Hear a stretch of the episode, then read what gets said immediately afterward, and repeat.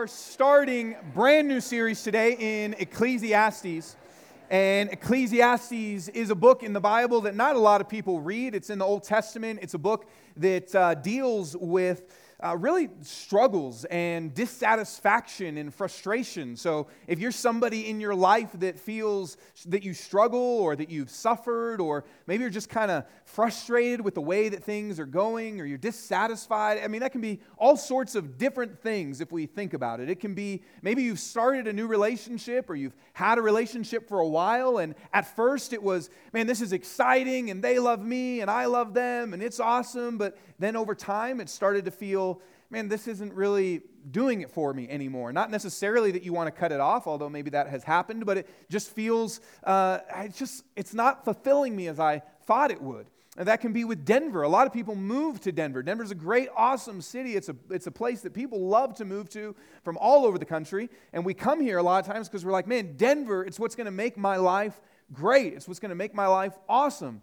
And we come here, and then sometimes what happens is we feel, man, it's not quite doing it for me. And there might be some frustration or dissatisfaction, struggle that happens. Or maybe it's just life in general. It's not going the way that you wanted it to go or the way that you thought it would go or work or whatever it might be. Maybe it's this. Maybe you look around, and I know several people like this. You, you kind of look around life and you just feel life is kind of shallow.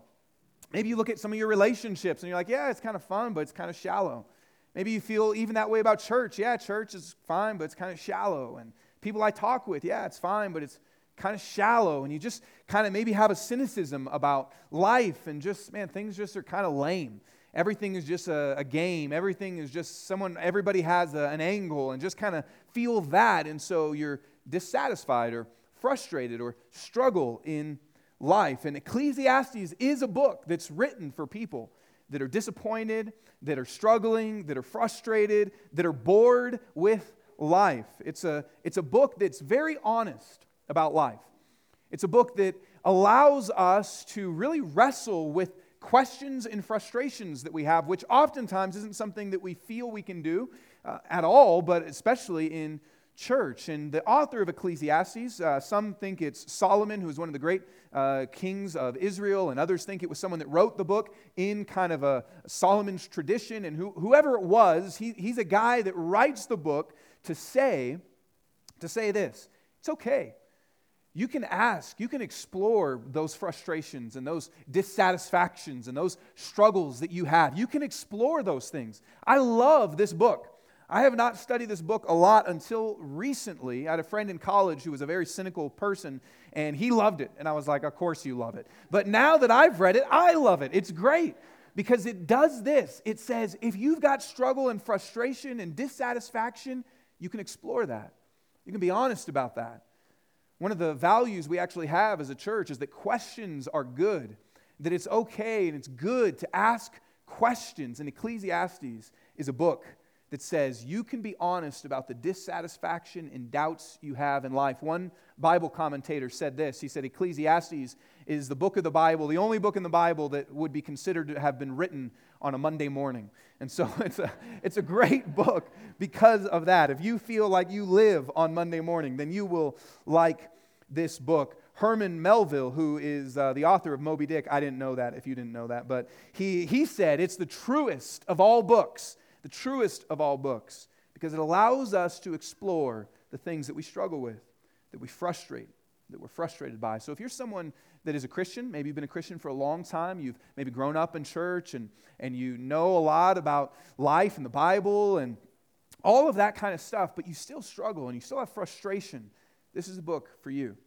And if you're somebody that maybe isn't sure what you believe yet and you're still trying to explore that and still trying to decide, and maybe one of the things that actually turns you off about Christianity or church is it seems kind of plastic or fake, man, you're going to love Ecclesiastes as we follow this teacher's guide, at walking us through exploring all sorts of things in life. So, Ecclesiastes is a book that talks about something more than the frustration, than the struggle, than the dissatisfaction, than all of that that we wrestle with. Is there something more than all of this? And, and he opens the book the, the teacher, the preacher, he, he opens the book he opens the book identifying with that struggle that many of us feel in life and dissatisfaction. He identifies with it, and he's going to actually pinpoint what it is that is underneath all of that. And so here's just the very beginning of the book. He says this The words of the preacher, the son of David, king in Jerusalem. Vanity of vanities, says the preacher. Vanity of vanities, all is vanity. That's his opening right? Not very uh, Christian sounding. Probably none of you, this is your life verse or have that written on a coffee mug or a t shirt. Um, you've never seen like a, you know, someone, you know, a lot of people have verses in their, in their house and stuff like that on nice paintings. Nobody has this. It just says, all is vanity, the Bible, right? That, nobody has that.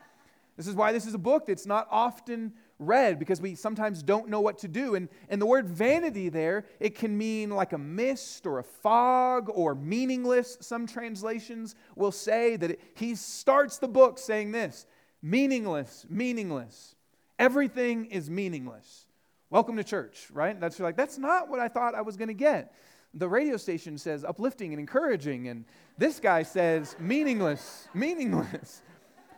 So he's not a DJ on that radio station, but he's good. He, here's what he does he, he pinpoints the problem that we feel, he pinpoints the pain that we feel, the struggle and the dissatisfaction that we can feel that there is no meaning, that stuff is just kind of vanity.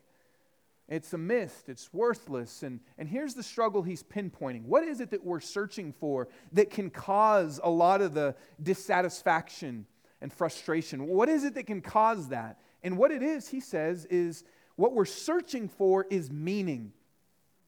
What we're searching for, what we long for, is meaning in life. We want things to matter. We want to know that we matter. We want to know that our lives matter. We want to know that going to work and getting up nine to five or eight to six or eight to seven or whatever you work, you want, you want to know that there's some point to it all. You want to know that uh, what you teach your kids, that there's some point to it all. You want to know that coming to church and, and reading the Bible and reading books and trying to learn, you want to know there's some point to it all. You want to know that your relationships and the things, you want to know and feel that there's some point to everything that we're doing, that, that there's some meaning to it all, that we have an impact, that there's actually a purpose to everything. This is something that we need. We need to feel in life that there's some significance.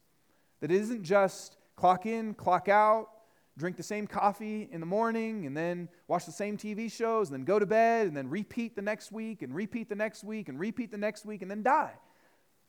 We want to know there's some point, some meaning. This is what we're searching for. I talked to somebody recently that said that, man, I'm, I'm when they, somebody that's nearing retirement and said, man, I've just been working my whole life. You go to school, so you can get a job, and then you get your job, and what are you, you're working, working, working, working. Why? So you can retire, and so you got a handful of years, and then you die? Like, is that really, is, is that really all it is? They were feeling frustrated.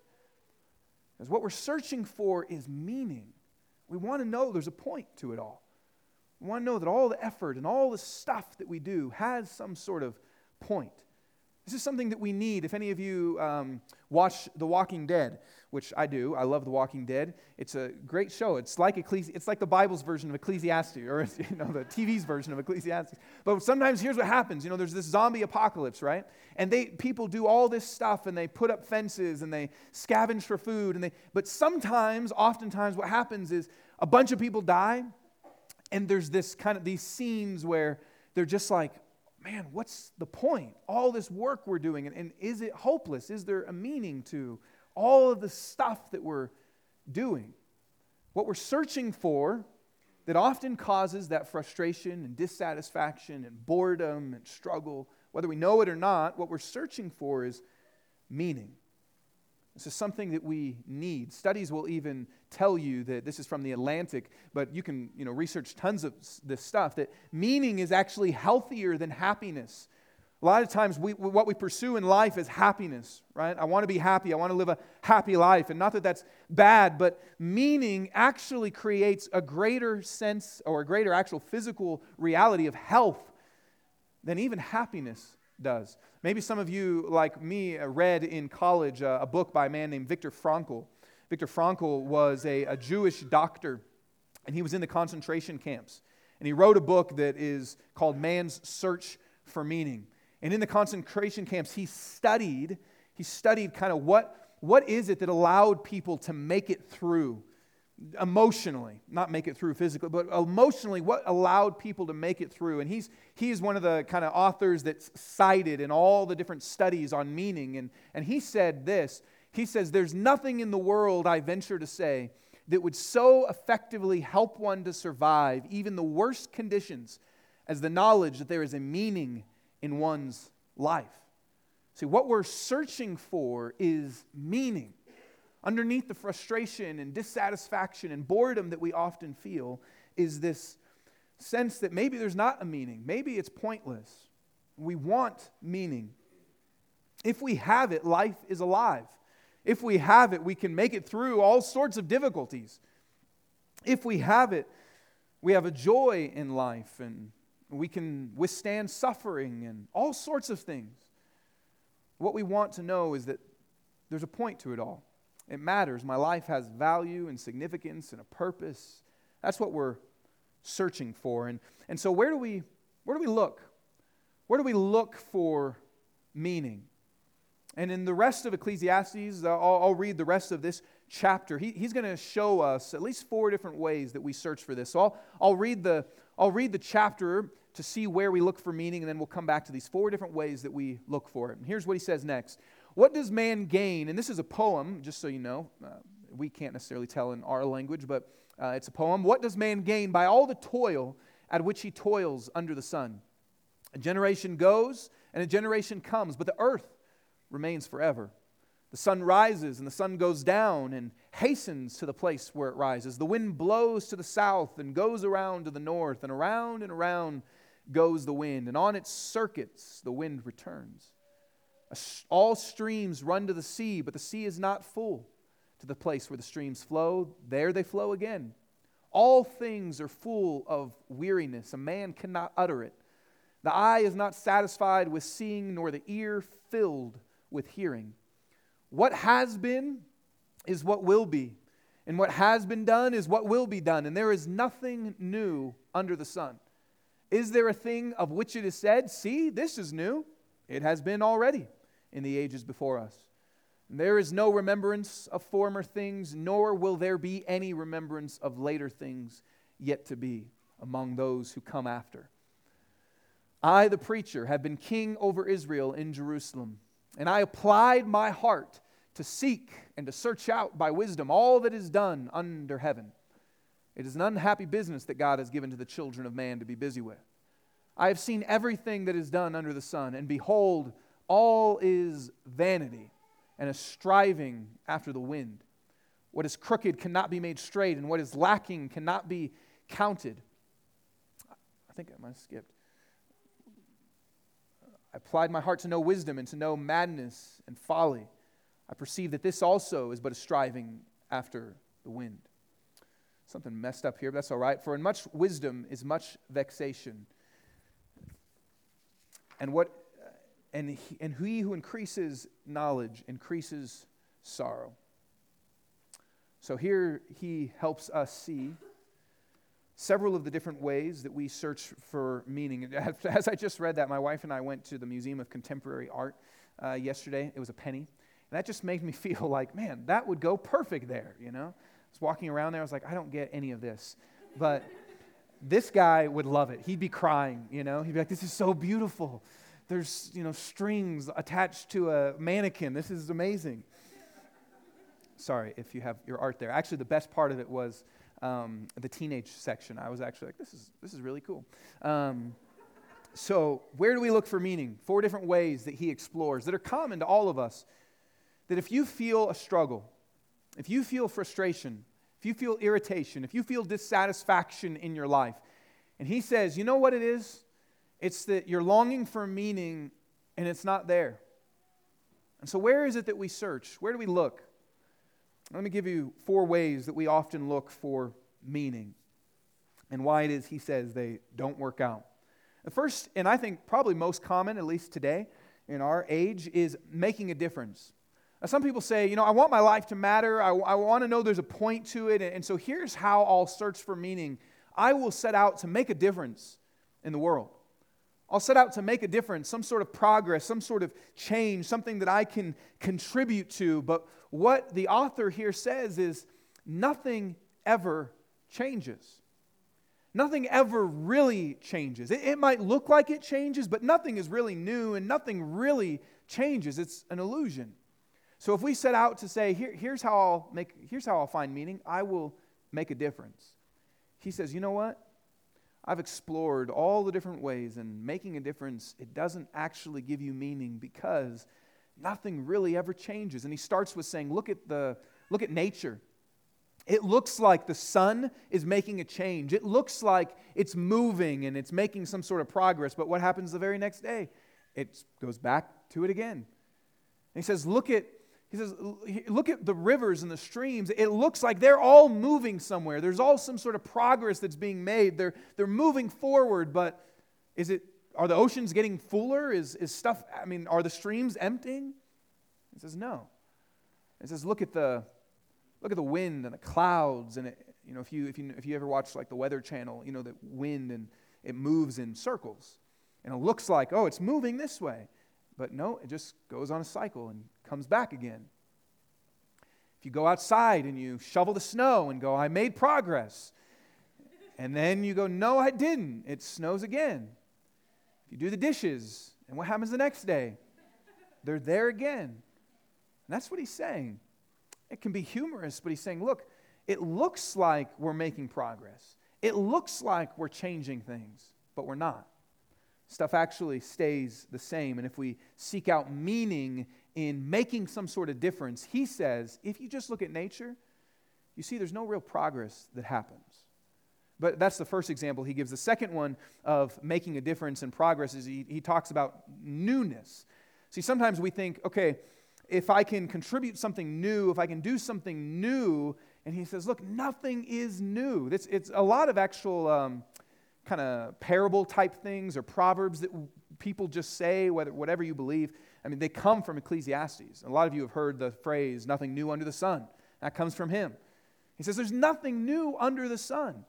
A lot of times people will say, Look, this is new. And he goes, Nope, been done before.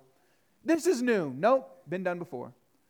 So, how about an example? There's this new diet that's come about recently, probably in the last decade or so. It's called the paleo diet, which the whole point of it is it's old, right? The whole point is hey, we've got this new diet that goes back all the way to the beginning.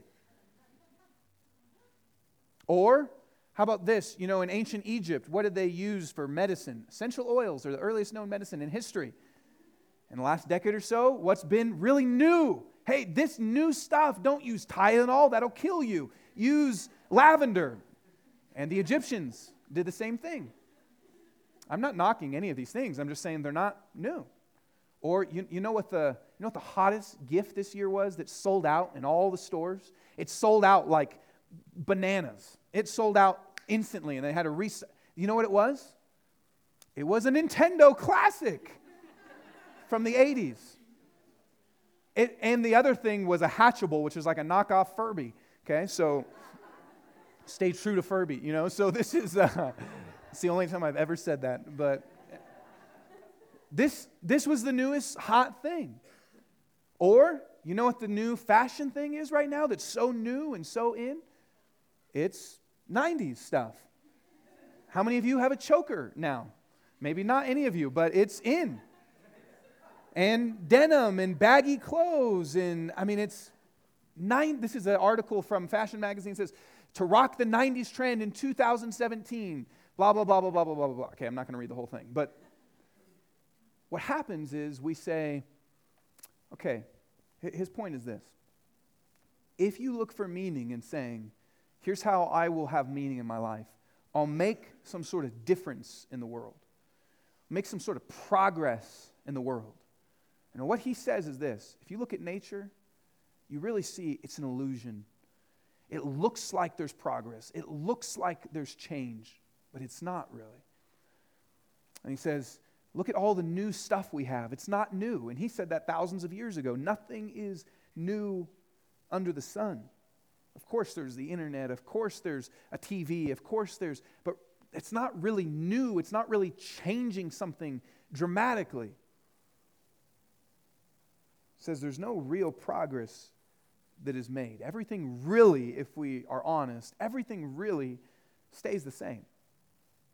I think about this myself, even just in my life and my work of, man, I feel I can preach a sermon, I can talk to people, I can, and does anything really make a difference? Does anything really change? Is any progress really had? We can look at our lives and tell something is missing, and I, maybe if I make a difference, but whatever we adjust, whatever we correct, whatever progress we think we make, he says, it's really just the same. We've gone to the moon. Is there peace on earth? Has anything really changed? We have all this new technology. Are people less busier than they were even a few decades ago? Does any, I mean, yeah, we've got kind of new stuff, but has anything really changed? And he says, if your search for meaning leads you to, I will make a difference, he gives us something that maybe for some of you hearing it right now feels like, no, that's not true. I will make a difference. But others of you have felt this and gone, yeah, that's what it feels like. Everything I do, it seems like maybe it's making some progress, but it's just an illusion. It's like grabbing onto the wind. If you smoke or if you if you don't smoke but you do bubbles, um, those are the, you know those are your two options. Um, I need to take a bubble break, right? So uh, you should try that. That'd be awesome. If you do either of those things, it can look like something's there, but if you grab it, does it stay? No, and he says it's an illusion. It doesn't really stay. So if our search for meaning leads us to making a difference, he says, look, if you've ever felt that making a difference doesn't do anything, you can be honest about it. You can be honest and say, there's nothing new under the sun nothing's really changed. A second way that a lot of times we look for meaning is this. Uh, maybe less common, it depends on who you are, but it's, it's in feeling if I just have a little more, my life will have meaning. If I just have a little bit more, my life will have meaning. But there's always more to be had. He says, The eye is never satisfied with seeing and the ear is never filled with hearing. And he's using that to say, look, no matter what you see, you're always going to want to see more. No matter what you hear, you're always going to want to hear more. To say sometimes we think meaning is found in just a little more. The eye, though, is never satisfied with seeing, the ear is never satisfied with hearing. You, you know, if you just look at our world, it's interesting that every year a million books are published. The eye is never satisfied with seeing, always more, always more. Uh, TV. This was a couple years ago, but it says that uh, the full list of 1,400 plus primetime series, that's just primetime series, not even including Netflix and stuff like that, that aired last year. The eye is never, there's always one more TV show, there's always one more book, there's a million songs, this is an estimate, uh, released every year in the U.S. There's about 500 movies that are released every year in the, in the U.S. That the eye is never satisfied with seeing and the ear is never satisfied with hearing. And here's what, here's what the author says If you think that meaning is going to be found in just a little bit more, he says, we're never actually satisfied. And so that's just an example of the eye and the ear. But if you think about your life, a lot of times it's more like this. If I just get this much money, maybe you make 30,000, if I make 40,000, life will be good. Maybe you remember when you thought that. And maybe you make 40, and if I can make 50, life will be good. Just a little more. Usually we, we're not making 30 and go, if I could just make 100, I'll be okay. But it's just a little bit more if I made 50, if I can just make 60, if I can just make 75, all I have to do is make 90, that's it. I'll be good. Just a little bit more. Or sometimes we do it with stages in our life. If we're single, we say, okay, once I'm married, then it'll be good. Then you get married, and you might say, once I have kids, then it'll be good. And you have kids, and you say, once the kids leave home, then it'll be good, right? And the kids leave home, and you say, once I have grandkids, then it'll be good. A country is the best at calling this out. You know, there's all these songs on like, you're gonna miss this. I'm not gonna sing on, but there, that's that's as good. Hey, I got applause. Oh my goodness. Okay, I'm gonna sing the whole song. Can we cue the track? No, I have sang a couple times and I've never been applauded. So my New Year's resolution was uh, to have a better voice. So uh, done. Check. Uh, I've got meaning. Um, something is new. Okay, so. But country's the best. It's always saying that there's these times that we feel like if I just get to here, everything will be okay. If I just get to here, everything will be okay. Just a little bit more. Eh, maybe you don't feel like that. Maybe you don't articulate that. You might feel that. Just a little bit more, then life will have a point to it. Then it won't have so much dissatisfaction and frustration. And, and he says, No, we can be honest and say, we'll never really be satisfied.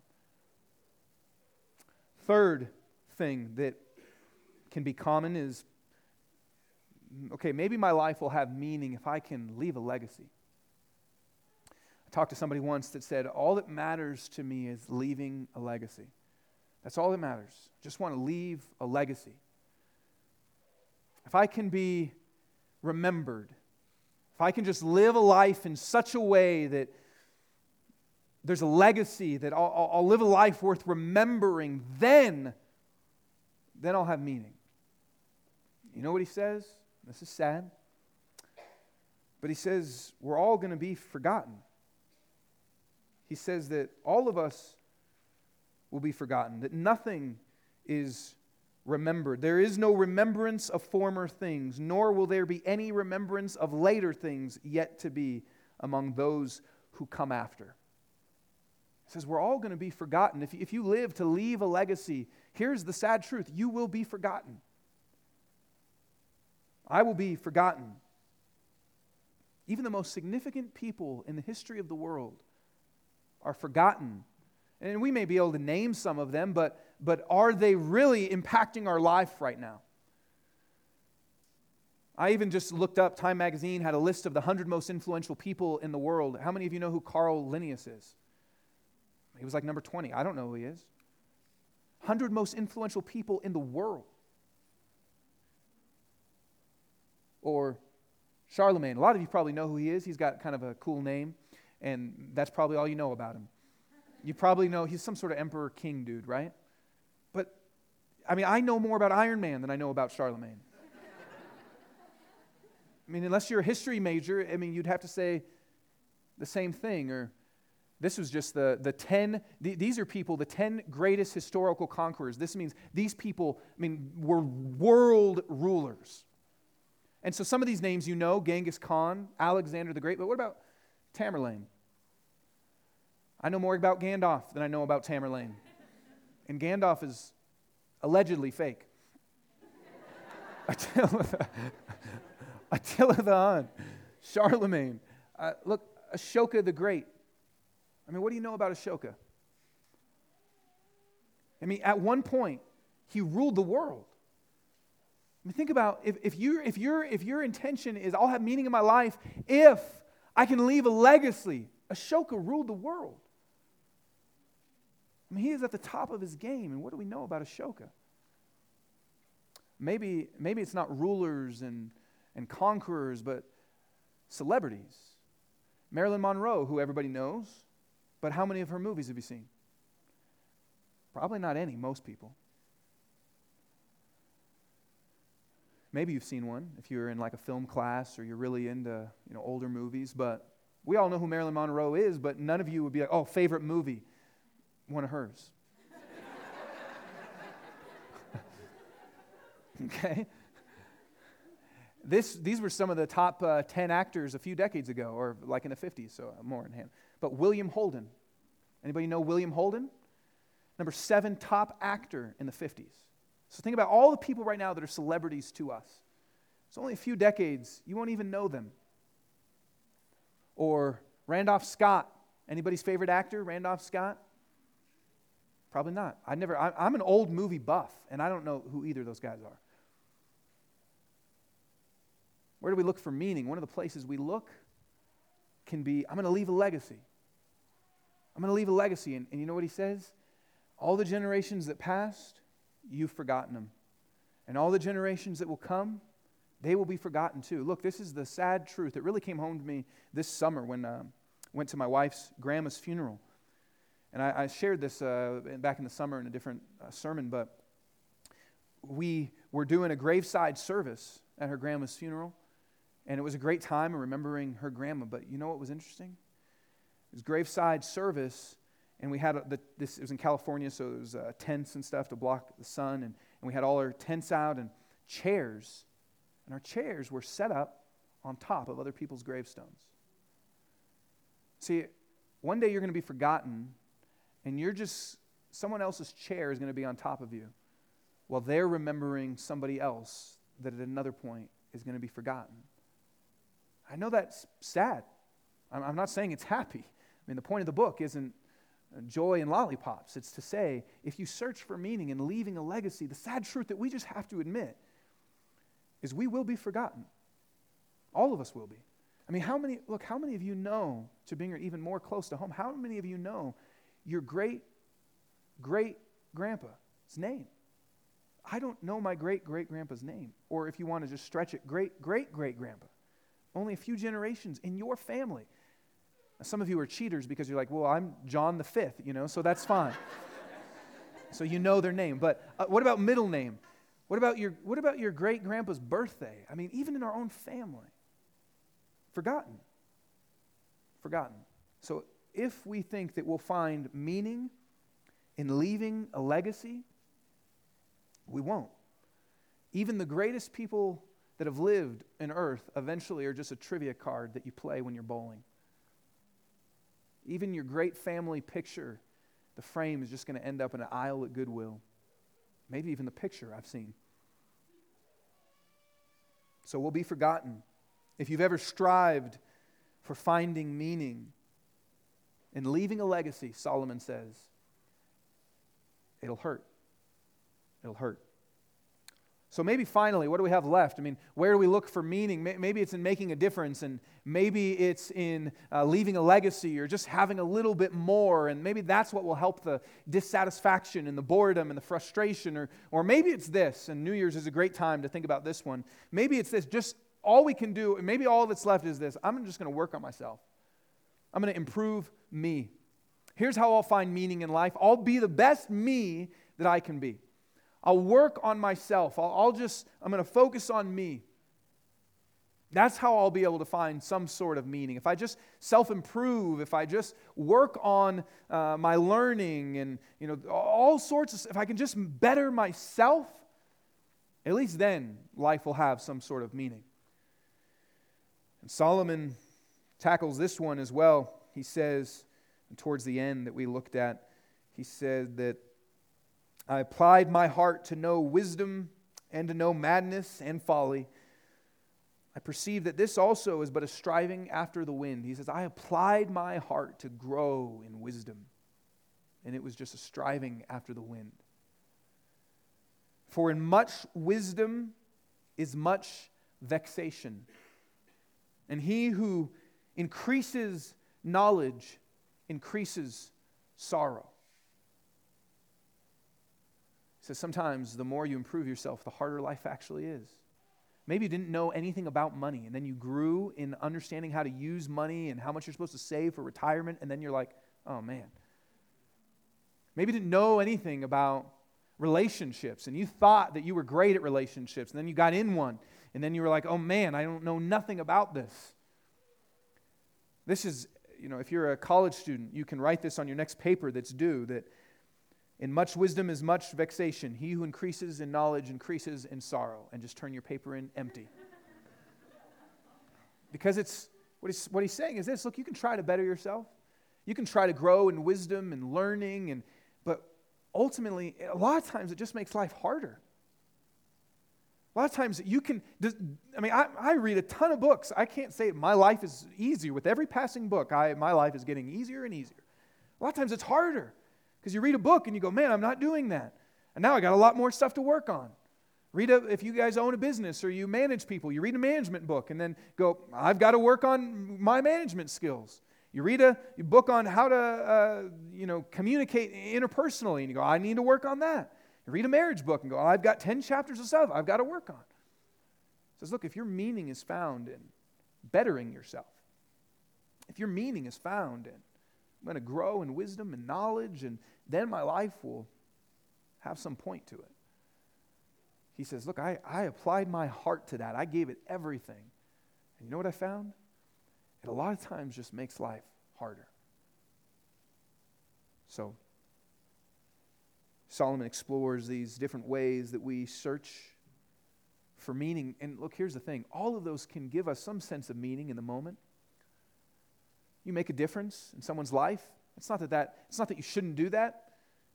It's not that you shouldn't strive to be better. It's not that you shouldn't want to leave a life that is honoring to your grandchildren and great grandchildren. I mean, those things can give us some sort of meaning in the moment, but, but here is the reality they can also be taken away from us. If your meaning is found in making a difference, what happens if whatever that avenue that you were making a difference in gets cut off? If your meaning is found in leaving a legacy, what happens if you've made a lot of bad decisions? Or can't have children? What happens if your meaning is found in improving yourself, but you find, man, I just feel stuck? Now, see, we can find some glimpses of meaning in all of those things. It's not that they're totally fruitless, but, but what he's saying is ultimate meaning can't be found there because it can be taken away from you. And the ultimate thing that takes it away from all of us is eventually death. So have a little bit more, have a little bit more, but then death. And make a difference, but then death. And leave a legacy, but then death and forgotten. This is why um, there's a comedian named Louis C.K., and uh, he was on Conan O'Brien uh, a couple years ago, and he was kind of talking, maybe some of you saw this, he was talking about his hatred of cell phones. And I'm not going to play the clip because it's not safe for church, but um, he, he says this, though. I'm not going to play it. I'm just going to read it. But no, he's, I'm going to read the edited version. He says, you, he's talking about why he doesn't like phones. Why doesn't want his kid to have phones? He says, you need to build an ability to just be yourself and not be doing something, you know, because we're just on our phones. That's what the phones are taking away, is the ability to just sit there. That's being a person. Because underneath everything in your life, and he's an atheist, he says, because un- underneath everything in your life, there is that thing, that empty, forever empty. That knowledge that it's all for nothing and that you're alone. It's down there. And sometimes when things clear away, you're not watching anything, you're in your car, and you start going, oh no, here it comes, that I'm alone. It starts to visit on you, just this sadness. Life is tremendously sad just by being in it.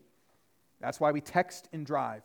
I look around, pretty much 100% of the people driving are texting and they're killing. Everybody's murdering each other with their cars but people are willing to risk taking a life and ruining their own because they don't want to be alone for a second because it's so hard.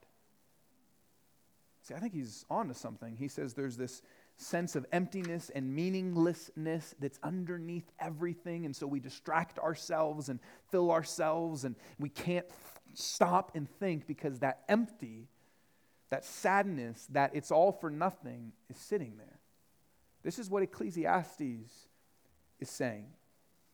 It says that life is a mist that you try to catch, it's smoke that you try to catch, it's bubbles that you try to catch, it's wind that you try to catch, it's striving after the wind. How many of you at home have a wind collection? Probably nobody.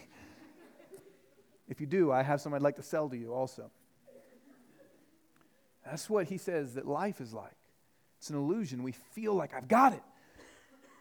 But underneath is an emptiness and a meaninglessness. So, for those of us that struggle, that feel life life can be frustrating and irritating and disappointing and unsatisfying, is there something more? Is there something more than this? Where can we find meaning?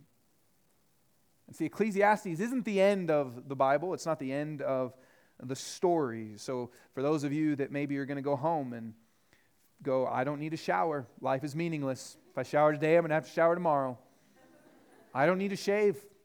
I don't need to shave my legs, don't need to shave my face. It's going to come back tomorrow. Meaningless. That's how it can feel, right? So don't, there's more to the story here. There's more to the story. Where can we find meaning? And one of the key phrases in this book that we'll look at over and over again, one of the key verses is under the sun. It says that everything under the sun is not new. There's no meaning under the sun. And this idea that in this earth that we experience everything he said. And the truth is God designed everything under the sun to fail us. If we strive for meaning in the various things that we find under the sun, they will fail us.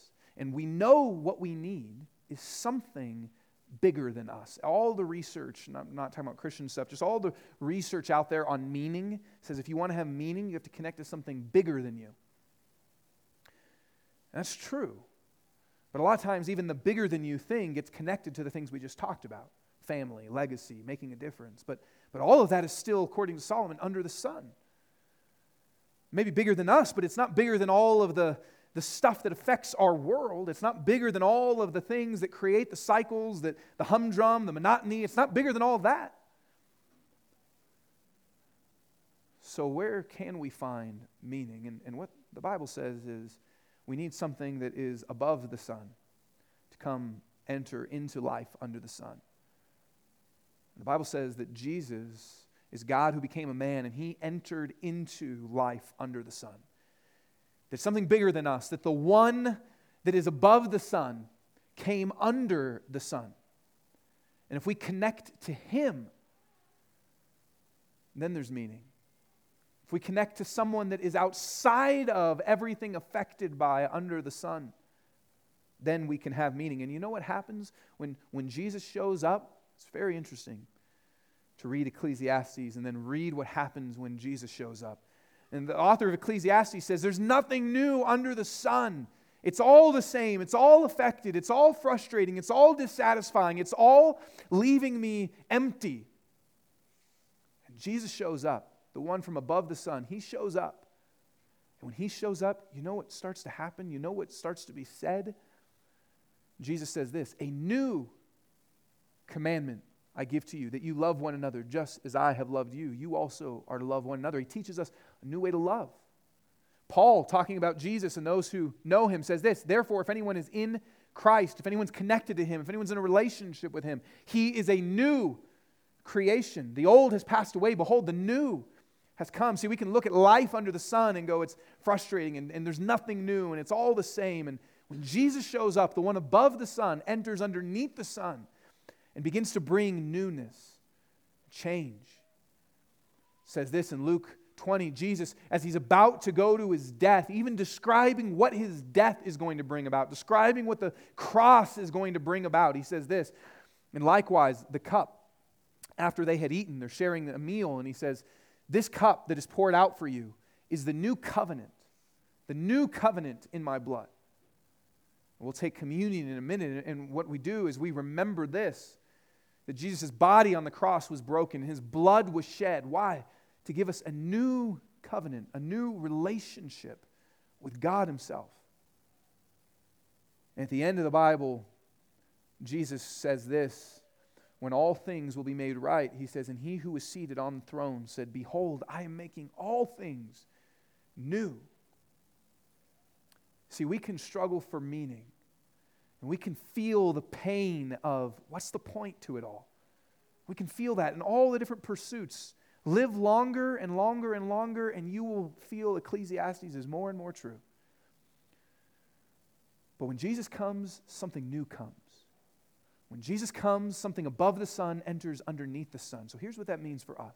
If you're somebody that's not a Christian, my, my encouragement to you, if you're somebody that's searching and exploring, like the author of Ecclesiastes is searching and exploring all these different things through life, if, if that's someone like you, I would encourage you to take seriously this book and explore is there something more to life? But for those of us that are Christians, I would encourage us in this way. We can say as Christians, yes, yes, yes, my life has meaning in Jesus. Yes, my life has meaning in Him. And yet go about our lives still finding meaning in all those different ways that we just talked about. And my encouragement to us would be this if you really want to have meaning, if you really want to have the deepest meaning that you can have, not just a little bit of meaning, not just kind of some fleeting moments that can be found, truly, but to have a deeper sense of meaning you've ever had before. For those of us that are Christians, you know what that means? It means we have to take Jesus seriously and say, if He is the one that is the source of all meaning, that comes under the sun, from above the sun, that brings newness, I need to connect to Him. I need to have all my life connect to Him. Not just, not just say that, but to say, what does it mean to have then all my life connect to Him, my work and my, my family and my time and my money and, and everything about me? When we do this, we find the something more that we're searching for, that we're longing for. So pray with me, and uh, we will sing a few songs and take communion. And then after that, we will have a, a big party outside with a food truck, bouncy house. Um, hopefully, the temperature is warmed up a little bit, and hopefully, you have coats because you live in Colorado. So let's pray.